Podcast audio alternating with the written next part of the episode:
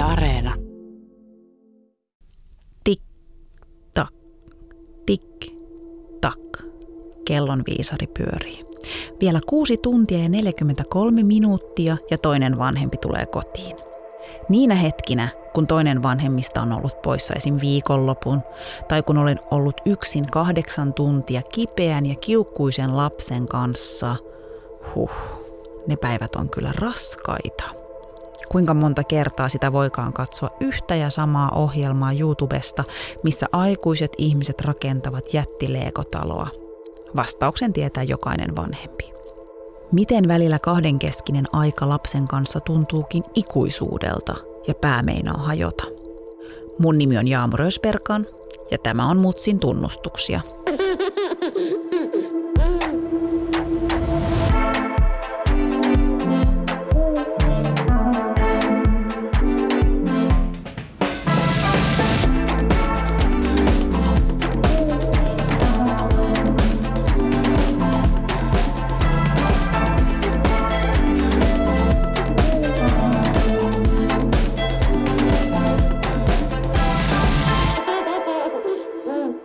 Tervetuloa studioon aktivisti, yhdenvertaisuuskouluttaja ja totaali yksinhuoltaja Javiera Marchant Aedo.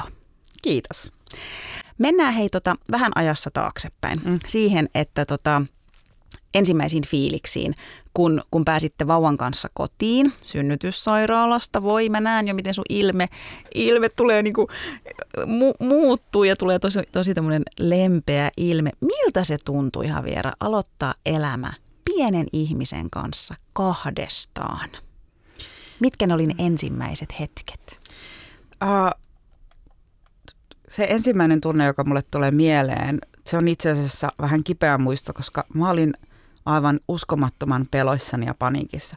Mutta en siitä äityydestä tai siitä, että mulla on siellä pieni vauva, vaan koska mun vauvalla todettiin ää, synnytyksen jälkeen, tai siis kun hän oli syntynyt, todettiin, että hänellä on kaksi ylimääräistä reikää sydämessään.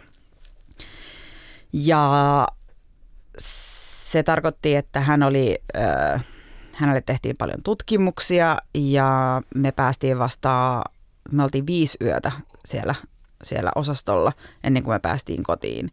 Ja me päästiin kotiin sellaisten ohjeiden kanssa, että hänen täytyy jaksaa syödä tarpeeksi paljon, tarkkaile, että hän ei muutu harmaaksi, tarkkaile, että hän ei muutu tämän ja tämän väriseksi, tarkkaile, että hän syö tarpeeksi paljon, tarpeeksi usein, tarpeeksi säännöllisesti, tarkkaile hänen hengitystään, tarkkaile sitä ja tätä. Ja mä olin väsynyt jo pelkästään sen takia, että mä menetin tosi paljon verta synnytyksessä, joten olin siis fyysisesti niin kuin aika pahassa anemiassa. Ja sen lisäksi mä olin panikissa, että mun piti niin kuin, mä en uskaltanut nukkua, koska mä, mä niin kuin pelkäsin hirveästi, että kesken, niin että sillä aikaa kun mä nukun, niin hän just silloin muuttuu harmaaksi, jolloin mun pitäisi soittaa ambulanssia. Ja, että se oli se, se pelko ja se paniikki siitä, että mun täytyy tarkkailla ja tarkkailla ja tarkkailla ja mulla meni hetki aikaa tottua siihen, että tämä menee ihan hyvin ja että hän syö ihan hienosti ja paino nousee ja ei ole mitään henkityksen kanssa ja, ja se, se niin kuin väritti aika paljon, se pelko väritti niitä alkuviikkoja tosi voimakkaasti. Eli siis sun tavallaan ensimmäiset hetket oli sitä, että sä olit niin kuin huolissa sun lapsen terveydellisestä tilasta. Mä olin huolissani siitä, mä pelkäsin, että hän kuolee. Niin. Siis, ja no se, oli, se oli, se oli niin kuin kavalaa, koska jo ihan ilman mitään sairautta, niin mä oon ymmärtänyt, että siihen vanhemmuuteen, ja varsinkin jos sä oot se synnyttävä osapuoli, niin siihen liittyy olennaisesti se, se pelko siitä menettämisestä on niin voimakas, ja me käsitellään sitä monella eri tavalla. Meidän aivot tekee meille hirveästi kepposia, kun ne niin kuin saa meidät käsittelemään, kuvittelemaan kaikkia mahdollisia hyvin epärealistisia skenaarioita, että mitä kaikkea saattaa tapahtua. Mutta sen ikään kuin luonnollisen pelon ja menetyksen pelon siis lisäksi mulla oli tämmöinen hyvin niin kuin ikään kuin aiheellinen pelko, koska mut niin kuin käskettiin tarkkailla mun lapsen niin kuin vointia, mun vauvan pienen muutamia päiviä vanhan niin kuin vauvan. Hän on nyt tosiaan kolme. Hän on nyt kolme. Miten se asia niin kuin eteni? Hän sai niin sanotusti terveen paperit sitten kaksivuotis tarkastuksen yhteydessä. Eli lasten sydänpolilla tutkittiin ja sinne oli jäänyt vain yksi pienen pieni reikä, josta tulee semmoinen pieni oikovirtaus, mutta se menee todennäköisesti umpeitestään. Todennäköisesti on jo umpeutunut tähän mennessä. Kardiologin loppukanotti oli se, että niin, no ja valitettavasti tulevaisuutta kun mietit sun lapselles, niin semmoinen niin unelma-ammatti on nyt pois kuviosta, että syvän meren sukeltaja hänestä ei tule koskaan. No, Sille, okei. okay. ok, se ei ollut mun top 10 tulevaisuuden ammatit, mitä mä suunnittelen mun lapselle, niin en mä suunnittele mitään ammattia, mutta että okei, yksi on pois listalta. Kaiken sen lisäksi tavallaan, että sä olit huolissasi siis sun lapsen terveydestä ja, ja, ja ihana kuulla tosiaan, että sit kaksivuotiaana hän sai ne terveen paperit, mutta jotenkin kuulostaa siltä, että se alku ei ehkä ollut mistään niin kuin helpoimmasta päästä. Mm. Jotenkin mä ajattelen, että yleisestihan laps, niin kuin vanhemmat on, on niin kuin ensimmäisenä vuotena puhutaan ikään kuin vaan siitä tiedäksi, että nukkuuko vauva ja nukkuuko mm. se, se vanhempi. Mutta sitten on myös näitäkin tapauksia, että siellä on niin kuin paljon, paljon muutakin, mutta ehkä se, että sulla oli vielä se, että että sä jouduit käymään ton kaiken yksin, mm. koska sä olet totaali yksin mm. huoltaja.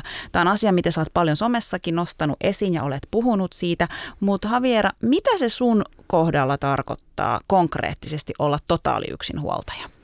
Sitä, että mä olen 24-7 yksin vastuussa mun lapsestani ja musta itsestäni tietenkin myös, mutta että ei ole ketään toista, ei ole äh, niin kuin vuorottelu vanhempaa tai toista vanhempaa, joka olisi edes etäisesti läsnä tai, tai edes ajatuksen tasolla läsnä, vaan mä olen yksin kaikesta vastuussa koko ajan.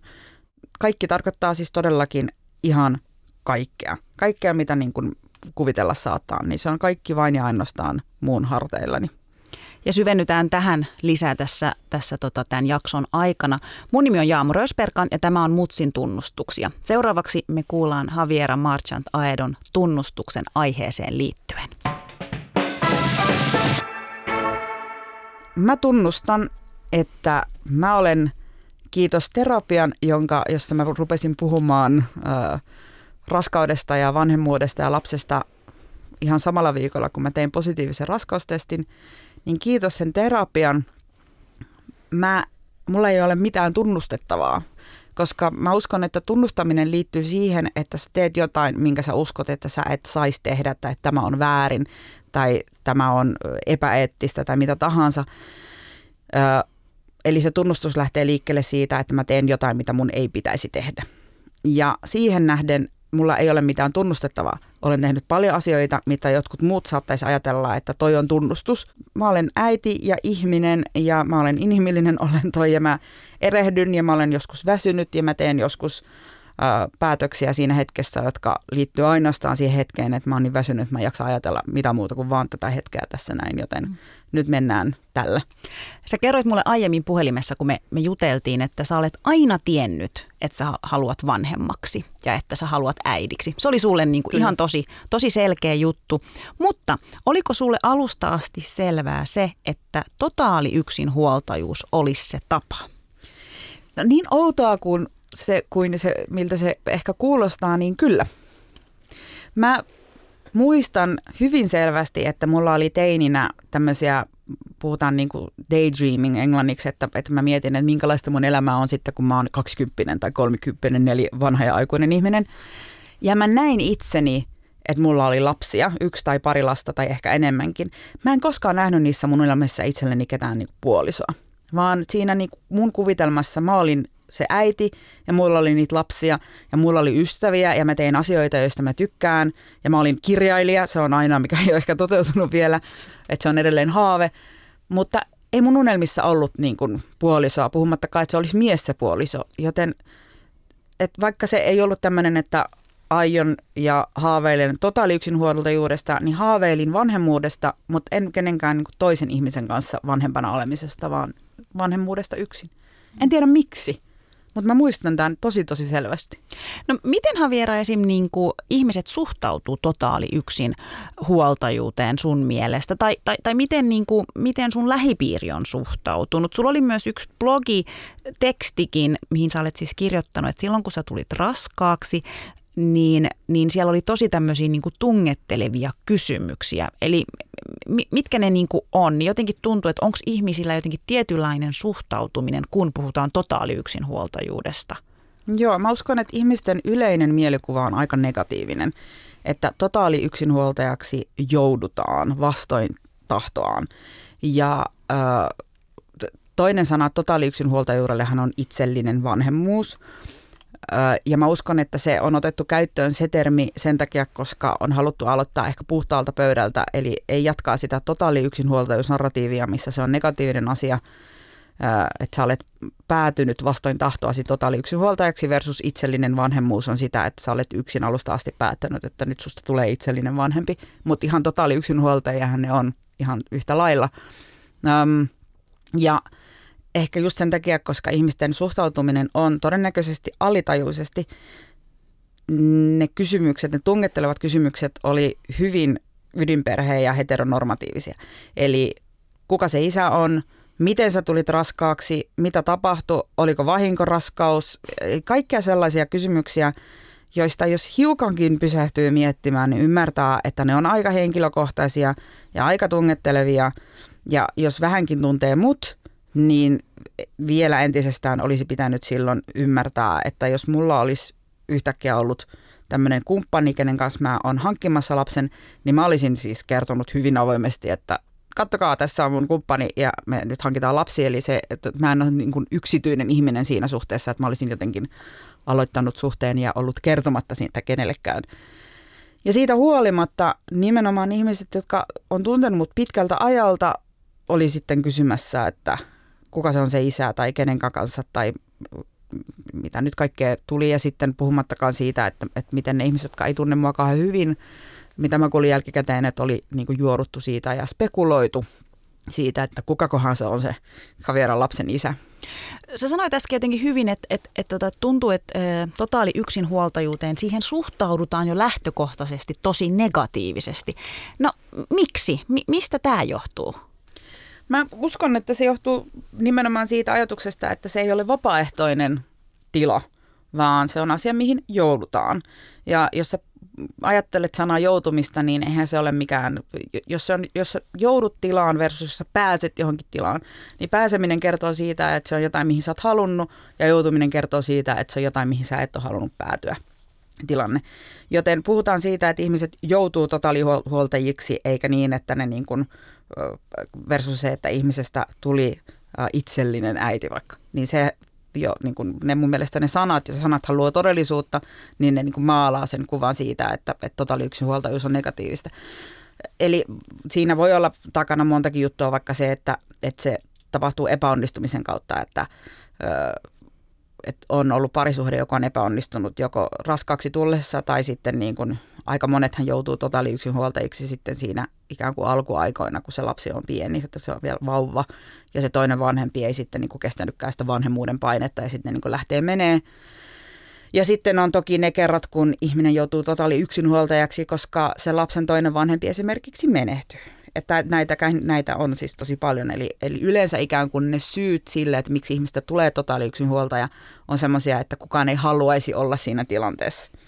No Haviera, jos sun ympärillä vallitsee jatkuvasti tämmöinen niin kuin negatiivinen keskustelu tämän, tämän aiheen ympärillä, niin Oliko sulla esim. Niin kuin jotain huolia tai pelkoja liittyen totaaliyksinhuoltajuuteen? Eli ihan siinä niin kuin matkan alussa vielä, niin kuin pelkäsiksä etukäteen jotain, koska tuntuu, että, että, että jatkuvasti niin kuin sysätään niitä negatiivisia ajatuksia, mm. niin minkälaisia pel- ja vanhemmuuteen ylipäänsähän mm. liittyy pelkoja, mutta mitä pelkoja voi liittyä, kun puhutaan totaaliyksinhuoltajuudesta? No mun pelot on sillä tavalla aika henkilökohtaisia, tai ne liittyy mun, mun historiaan. Eli mä pelkäsin, että siitä huolimatta, että mulla oli jo siinä vaiheessa, kun mä tulin raskaaksi, niin oli pidempään ollut aika hyvä – jakso liittyen mielenterveyteen. Mulla on pitkä historia mielenterveysongelmista ja mä oon niiden, niistä selviytymisen eteen tehnyt ihan todella, todella paljon töitä vuosien aikana. Ja mä pelkäsin, että mitä jos tämä raskaus ja mitä jos tämä vanhemmuus laukaisee uudelleen jonkun näistä joko masennuksen tai syömishäiriön tai, tai jos koska mun omaan niin kuin vauva-aikaan liittyy tosi traumaattisia muistoja, jotka ei liity mun vanhempiin sinänsä, vaan siihen tilaan, missä me ollaan, tilanteeseen, missä me ollaan eletty silloin, niin mä pelkäsin, että jos se, että mulla itselläni on vauva ja mä olen siinä se, joka on se äiti, että jos se laukaisee vaikka niin jotain tosi traumaattisia muistoja ja mä rupean dissosioimaan, että mullahan on tämä tämä tota, stressiperäinen trauma-oireyhtymä eli PTSD, niin mä pelkäsin sitä, että mitä jos mä tuun yhtäkkiä niin huonoon kuntoon, että mä joudun esimerkiksi äh, osastohoitoon.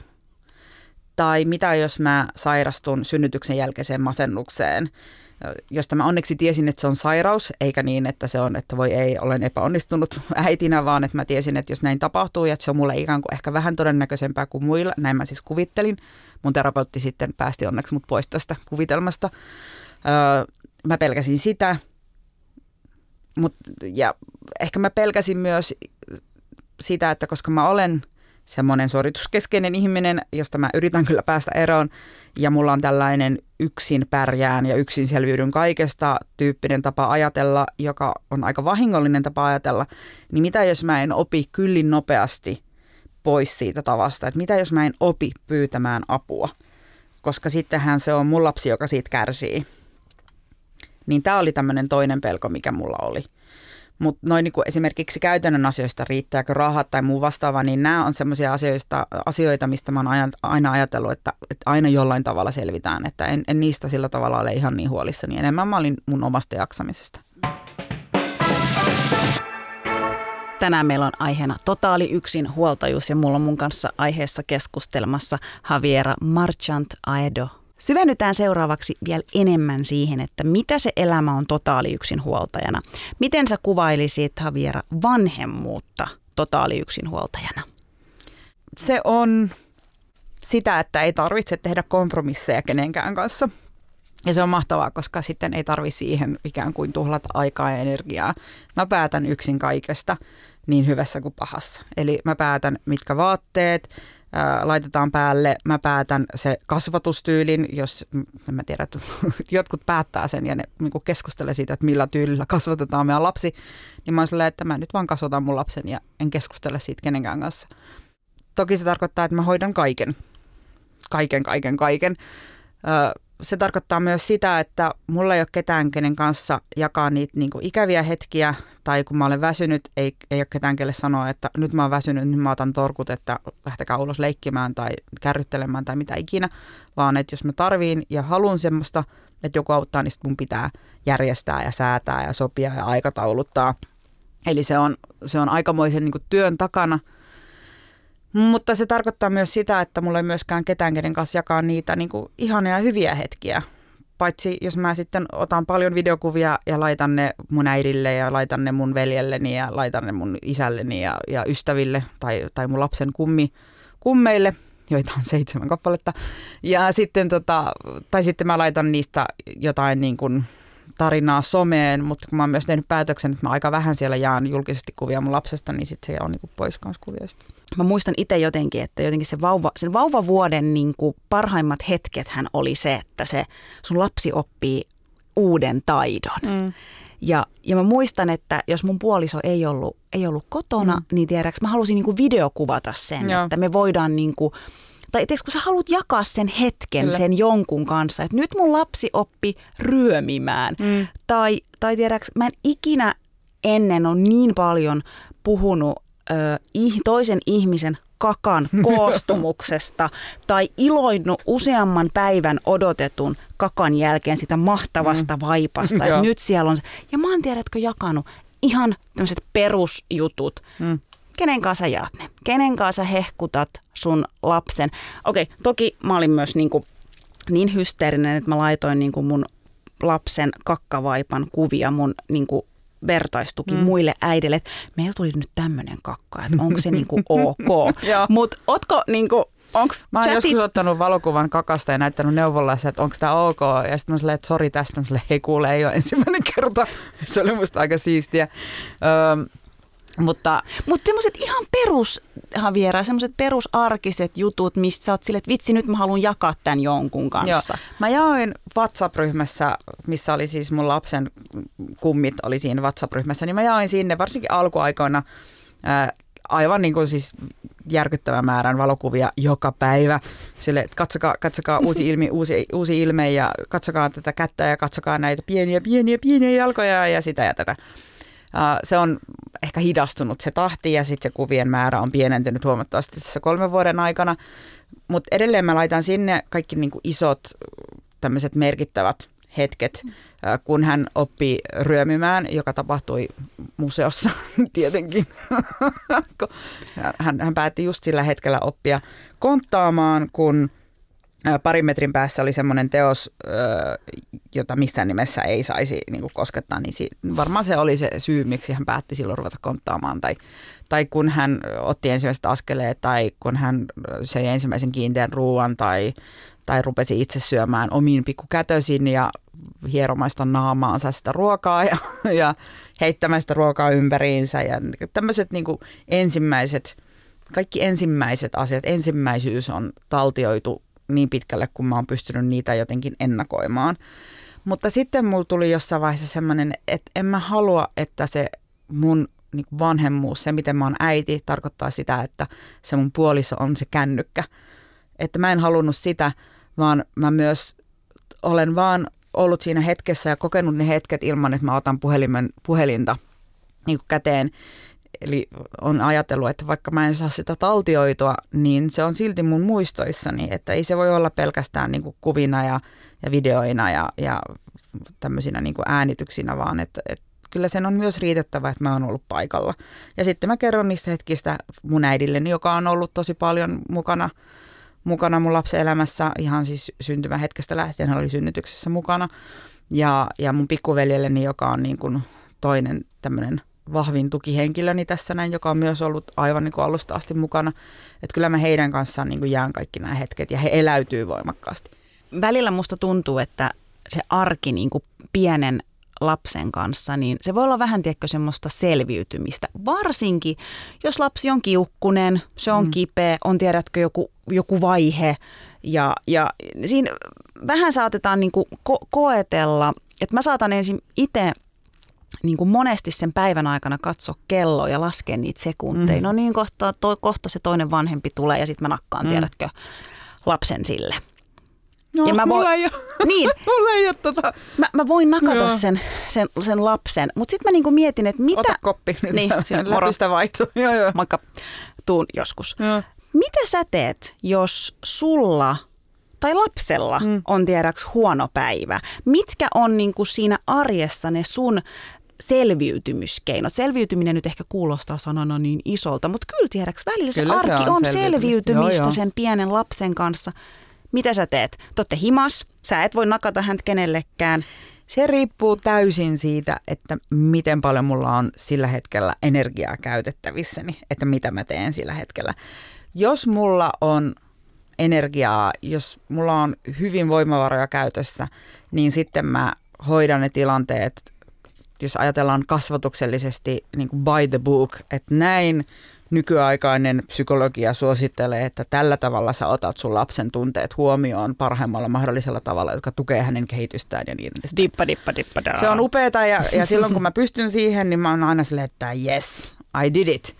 Ja sitten kun on se semmoinen päivä, kun mulla onkin se niin kuin energiataso hyvin matala, kun mulla on ollut itselleni henkisesti raskas aika, niin sitten mä teen sen niin kuin bare minimum, eli mitä se nyt niin kuin kullakin hetkellä tarkoittaa. Että jos se, jos se tyyppi on niin kuin tyytyväinen ja hiljaa sillä, että hänellä on tabletti kädessä ja hän katsoo sieltä lasten areenasta sen niin kuin lempiohjelmia, esimerkiksi Frans ja eläinystävä, joka on viittomakielinen ohjelma, tai sitten mikä nyt ikinä onkaan, niin sitten so be it, että, että ihan sama, tässä ole hyvä tabletti on siinä, se on sinun käytä sitä ja mä saan niin kuin hetken aikaa olla rauhassa. Ja joskus ja useimmiten se on jotain niin kuin tältä väliltä. No mitä sä teet Javiera, tai miten sä järjestät omaa aikaa ja mitä sä silloin teet, kun sulla on omaa aikaa? Mulla on maailman paras pikkuveli, joka on luvannut jo äh, silloin, kun, kun tota, mun lapsi on ollut vielä mun mahassani ja sitten tehnyt sen lupauksen monta kertaa uudelleen, eli siis vahvistanut sen ja se on toteutunut myös se lupaus että hän vahtii mun lastani kerran viikossa. Ja näin hän on myös tehnyt. Joka, ne, joka viikko? Joka viikko. Ö, on ollut jotain viikkoja, kun se ei ole toteutunut monesta eri syystä, mutta et kyllä se on niin kuin aikamoinen poikkeus, että hän ei tee sitä. Että, et joskus se on sitä, että hän tulee meille ja hän on paikalla ja leikkii mun lapsen kanssa sillä aikaa, kun mä touhuan muita asioita. Joskus on sitä, että hän jää mun lapsen kanssa ja mä lähden jonnekin jossain käymään, meen kahville tai menen baariin juomaan jallutorneja toistensa perään ja kärsin siitä seuraavana päivänä seuraukset tai mitä nyt ikinä. Joskus mulla on ollut oikein treffejäkin ja sitten että on ollut silloin, silloin lapsenvahtina. Uh, mutta ainakin tämä, että mä voin niin kun ajatella luottaa siihen, että kerran viikossa mulla on tämä mahdollisuus. Haviera, vähän tuossa jo mainitsit siitä, että vapaa-ajalla käyt muun muassa treffeillä. ja mä oon useasti siis kuullut läheisiltä yksinhuoltajilta, että mitä tulee deittailuun ja yksinhuoltajuuteen, nämä on siis yks, yksinhuoltaja, mm. ei totaali yksinhuoltajia, niin ei ehkä mikään helpoin yhdistelmä. niin tota, mitä kokemuksia sulla on deittailusta ja totaali yksinhuoltajuudesta? Että se, että se on hauska ajatus. Ei vaan, kyllä, mä siis, kyllä se niin on toteutunut. Olen mä käynyt treffeillä ja, ja tässä niin kolmen vuoden aikana parin otteeseen tapailukin muutamia ihmisiä ö, aika lyhyen aikaa sitten, sitten lopulta. Mä haluaisin pitää sen sillä tavalla kevyenä, ö, ihan senkin takia, että mulla ei yksinkertaisesti ole energiaa eikä aikaa panostaa siihen treffailuun. Joten jos, jos mä niin alkaisin tapailemaan määrätietoisesti kohti parisuhdetta tyyppistä niin deittailua, niin se vaatisi semmoista panostusta, johon mulla ei ole vaan niin kuin heittää mitään paukkuja tässä vaiheessa. Eikä halua hirveästi, että mä ikään kuin valitsen toisin. Mutta sitten semmoinen niin kevyempi, ää, käydään baarissa, ravintolassa, leffassa ja mielellään harrastetaan seksiä ennen tai jälkeen, niin siis enemmän kuin tervetullutta. Ja sitä on muutaman kerran kanssa niin kuin voinut harrastaa, että se on, niin kuin, se on mukavaa, että se onnistuu. Mutta se, se määrä niin kuin taustatyötä, mikä se vaatii, koska se, se on niin kuin säätämistä, että, että jos ei halua, että kysymyksessä on joku pikapano niin sanotusti, vaan että oikeasti voisi viettää yö yhdessä ja mielellään niin kuin se aamu – niin se tarkoittaa sitä, että, että lapsen täytyy mennä jonnekin niin kuin hoitoon, eli siis mun mummalaan, mun mummalaan kuin lapsen mummalaan.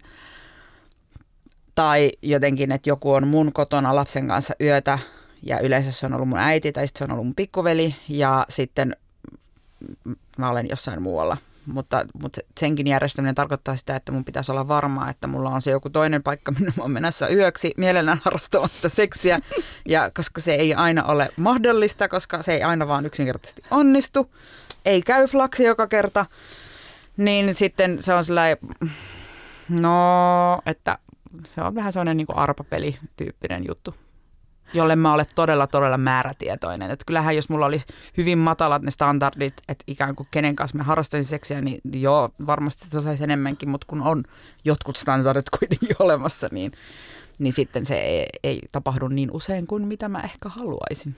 Kuunnellaan tähän väliin ääniviesti Maija Paitsukialta. Mikä olisi hänen viesti yksinhuoltajille? Kaikki tuki, jota sinä saat, niin olet siihen aivan täysin oikeutettu ja enempäänkin. Et se tuki, mitä sä saat, vaikka se tuntuisi siitä, että sä oot niinku vaivaksi muille, että kehtaa pyytää lisää apua, niin tämä yhteiskunta on sulle velkaa vielä enemmän. Tää, ota se kaikki vastaan. Mä muistan ää, silloin, kun mun esikoinen oli pieni, mä koin tosi suurta häpeää siitä, että mä tarvitsin apua. Ja mulla kesti aikaa edes niin kuin hakea niitä kaikkia matalan kynnyksen juttuja, mitä on. Mutta ne on meitä varten. On kaikenlaisia upeita järjestöjä. On kaupungin äm, sosiaalityöpuolia, on, on perhetyöntekijä, kotipalvelu, vaikka mitä. Sitten on tämä Maaseudun liiton ilmaisia kesälomia, kaikki mahdolliset mitä on, niin kannattaa ottaa vastaan, koska se työ, mitä me yksin tehdään meidän lasten edessä, oh, se on niin arvokasta, että sitä ei voi rahalla mitata. Ja toinen juttu, mä haluan sanoa ihan superisti terkkuja, ekstra isot halit kaikille teille, jotka olette mun tavoin muun sukupuolisia äitejä. Meitä ei näy, meitä ei huomata, mutta me ollaan olemassa ja me tehdään täällä kaikki sama duuni ja vielä vähän enemmän päälle. Niin nostan teille hattua ja toivotan hyvää kevättä. Ennen kuin Haviera siirrytään representaation merkitykseen, mitä tuossa mm. Maijakin jo nosti, niin mä haluan kysyä sulta, että onko sulla ollut koskaan sellaista tilannetta, että sä et olisi kehdannut pyytää apua, koska on myös kuullut niin kuin omilta läheisiltä yksinhuoltajilta, että se voi olla aika iso kynnys pyytää apua. Tunnistatko jotain tuollaista? Joo, tunnistan. Tunnistan. Kun mä ajat, monta kertaa on saanut itteni kiinni ajattelemasta, että mulla pitää olla tosi hyvin perusteltu syy, että mä pyydän apua asioissa, jotka voi olla monille itsestäänselvyyksiä. Esimerkiksi vaikka, että, että käy kaupassa – että, että pyydän ihmisiä, että voisiko joku käydä mun puolesta kaupassa, meidän puolesta kaupassa, niin ainoastaan silloin, kun me ollaan jotenkin niin kuin kipeänä tai vaikka nyt niin kuin koronan aikana niin, että, että, ollaan, että meillä on ollut vaikka jotain oireita, joten ei olla sen takia niin kuin menty kauppaan, niin silloin on, on pyytänyt apua. Silloin se on tuntunut helpommalta pyytää apua, mutta et, et semmoisissakin tilanteissa, missä mä oon ollut koko päivän töissä – ja lapsi on ollut päiväkodissa ja sitten se on ollut pitkä ja henkisesti vaikea päivä tai ihan vaan pitkä päivä, että ihan vaan on tehnyt työpäivän ja pääsee kotiin ja sitten huomaa, että vessapaperi on loppu tai maito on loppu tai mikä nyt ikinä on loppu. Ja sitten tietää, että seuraavan päivän aikataulu tulee olemaan tosi paha. On rahaa käydä kaupassa, mutta ei olisi rahaa niin kuin, tilaa sitä niin kuin kauppakassia minkään palvelun kautta. Et, et silloin voisi myös kysyä, että että ehtisikö joku käymään meidän puolesta kaupassa, että mä en niin jaksa sitä, varsinkaan talvella sitä, että, että pukee itse, pukee lapsen ja sitten niin lähtee sinne kauppaan ja sitten käy siellä kaupassa ja sitten ne ostokset jotenkin niin rattaisi, jos ne mahtuu sinne ja sitten takaisin kotiin. Että siihen menee ensinnäkin helposti niin puolitoista tuntia, vaikka se olisi se lähikauppa, niin sitten mä jaksa. Ja liian monta kertaa on mennyt siihen, että, että sitten mä oon vaan jotenkin keksinyt jotain, mitä nyt kaapista löytyy tyyppistä ruokaa ja mieluummin se kuin että sitten niin kuin sanoisi, että, että ei mulla ole mitään akuuttia tilannetta oikeastaan, mutta et silti olisin niin kuin kaivannut, että joku käy niin kuin mun puolesta kaupassa. Niin kyllä mä tunnistan, että mä oon saanut itseni siis kiinni ajattelemasta, että mulla ei ole nyt riittävän hyvää syytä siihen, että mä pyydän apua. Osaisitko se sanoa nyt sitten yksinhuoltajille tai totaaliyksinhuoltajille, että miten päästä siitä fiiliksestä yli ja, ja tiedäks, että pyytäkää apua. Et Maija sanoi tosi hyvin, että yhteiskunta on niinku mm. sen velkaa. Meille velkaa. Niin. No ehkä sen takia, koska me, se avun pyytäminen tapahtuu yleensä sitten siis tämän tyyppinen niin kuin arjessa toimimiseen ja siitä arjesta selviämiseen, että se avunpyyntö menee yleensä meidän läheisille, meidän ystäville, meidän niin kuin perheelle. Ja sitten me ajatellaan, että, että joo, että yhteiskunta on meille velkaa, mutta, mutta tarkoittaako se sitä, että meidän ystävät joutuu ikään kuin maksaa sitä velkaa niin kuin yhteiskunnan puolesta, että ehkä siinä voi olla semmoinen, että ei kehtaa pyytää, varsinkin jos, jos lähipiiri esimerkiksi koostuu ihmistä, jotka on samankaltaisessa tilanteessa, tai ei välttämättä ole niin kuin yksinhuoltajia tai totaaliyksinhuoltajia, mutta ne voi olla ihmisiä, joilla on, on muita niin kuin asioita, jotka vaikuttaa sitten niiden omaa arkea. Mutta äh, miten päästä yli siitä tunteesta – jos se tunne on häpeä, niin häpeähän syntyy muun muassa siitä, ja ehkä niin kuin huono omatunto syntyy siitä, että meillä on niin kuin, tietty ajatus siitä, että minkälaisia meidän pitäisi olla, ja sitten kun me ei ylletä siihen tasoon, niin se väliin jäävä niin kuin, tila on se, missä se häpeää ja se, se huono omatunto syntyy siinä. Niin eihän kysymys siitä, että meidän pitäisi muuttaa meidän toimintaa, vaan meidän pitäisi muuttaa se ajatus siitä, että minkälaisia meidän pitäisi olla. Eli saada se tila pienenemään, mm. niin kuin nämä kaksi tasoa, tulemaan lähemmäs toisiaan, että ne vastaisi sitä todellisuutta myös tekemällä. Mitä enemmän tekee, sen helpommaksi se muuttuu. Et mitä enemmän niin pyytää apua, niin se helpommaksi se avun pyytäminen myös onnistuu. Tämmöinen käytännön käytännön juttu, jonka mä opin aikoinaan yhdeltä totaaliyksinhuoltajalta, äh, oli sellainen, että hän loi tämmöisen WhatsApp-ryhmän ihmisistä, jotka oli ilmoittaneet, että, että he voi niinku auttaa niin kuin tämmöisessä just kaupankäynti tai että, että niin kuin vie vauvan kärryttelemään tai mitä nyt ikinä. Että ne kaikki ihmiset on se yhden WhatsApp-ryhmän tai siinä yhdessä WhatsApp-ryhmässä. Että siellä on mahdollisimman monta ihmistä, luotettavaa ihmistä.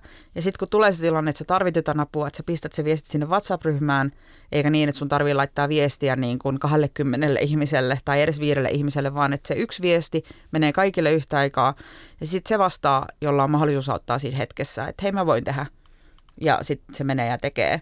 Ja se ei aina ole se sama ihminen, joka voi auttaa, tai jotkut ihmiset voi auttaa joissain asioissa, toiset toisissa asioissa, mutta että se todennäköisyys, että sä saat apua, on suurempi. Ja sitten se energia, joka sulla menee siihen avun pyytämiseen, on pienempi, koska se on vain yksi viesti, joka lähtee monelle ihmiselle. Niin se oli tämmöinen käytännön vinkki, jonka mä sain, jota mä toteutin.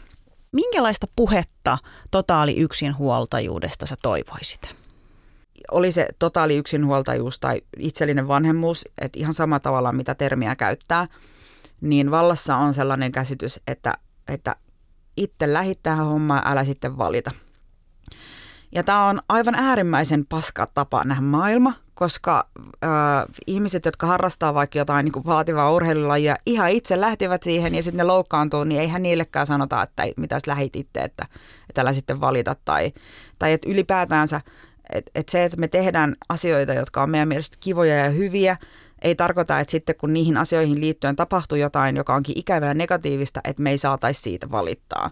Se, että me saadaan vaikka ää, opiskelupaikka alalta, jota, johon me ollaan niin kuin haettu monta vuotta putkeen ja me vihdoin päästään siihen, niin tarkoittaako sitä, että sitten ei saa ikinä valittaa mistään, mikä liittyy siihen, että totta kai saa valittaa ja totta kai saa niin kuin sanoa, että, että tämä yksi asia tästä niin kuin persistä, että se ei tarkoita, että se koko homma olisi ikävä, mutta että kyllä täytyy niin kuin voida puhua niistä ikävistä puolista. Ja täytyy saada myös valittaa ilman, että kukaan tulee niin kuin siihen sanomaan, että, että mitäs läksit, että kyllähän sä tiesit, että mihin sä oot niin päästy työntämässä, että ei nyt auta valittaa. Niin tämän tyyppinen puhe, mitä kuulee yllättävän paljon, on musta, tai että mä en näe, että, että mihin, mihin sillä yritetään päästä. Että onko se niin tarkoitus vaimentaa, hiljentää. Eli vastaus siihen, että minkälaista puhetta, niin mä toivoisin puhetta, joka olisi kunnioittavaa ja inhimillisyyttä, inhimillisyyttä niin kuin huomioon ottavaa puhetta. Inklusiivista puhetta ehdottomasti myös. Mulla itselläni vanhemmuuteen liittyy paljon erilaisia tunnetiloja. Mä olen iloinnut, itkenyt, nauranut ja valittanut ääneen ja kovaa. Ajatus siitä, että omista tunteista ei saisi puhua ääneen, on musta aivan hullua ja ahdistavaa. Se, että joku yrittäisi hiljentää mua, olisi täysin kohtuutonta. Vanhemmus antaa paljon, mutta ottaa enemmän. Ja musta on tärkeää, että me sallitaan vanhemmille kaikki tuntemukset ja tuetaan toinen toisiamme. Niin kuin Haviera totesi, me tarvitaan enemmän kunnioittavaa, inhimillisyyttä huomioon ottavaa ja inklusiivista puhetta.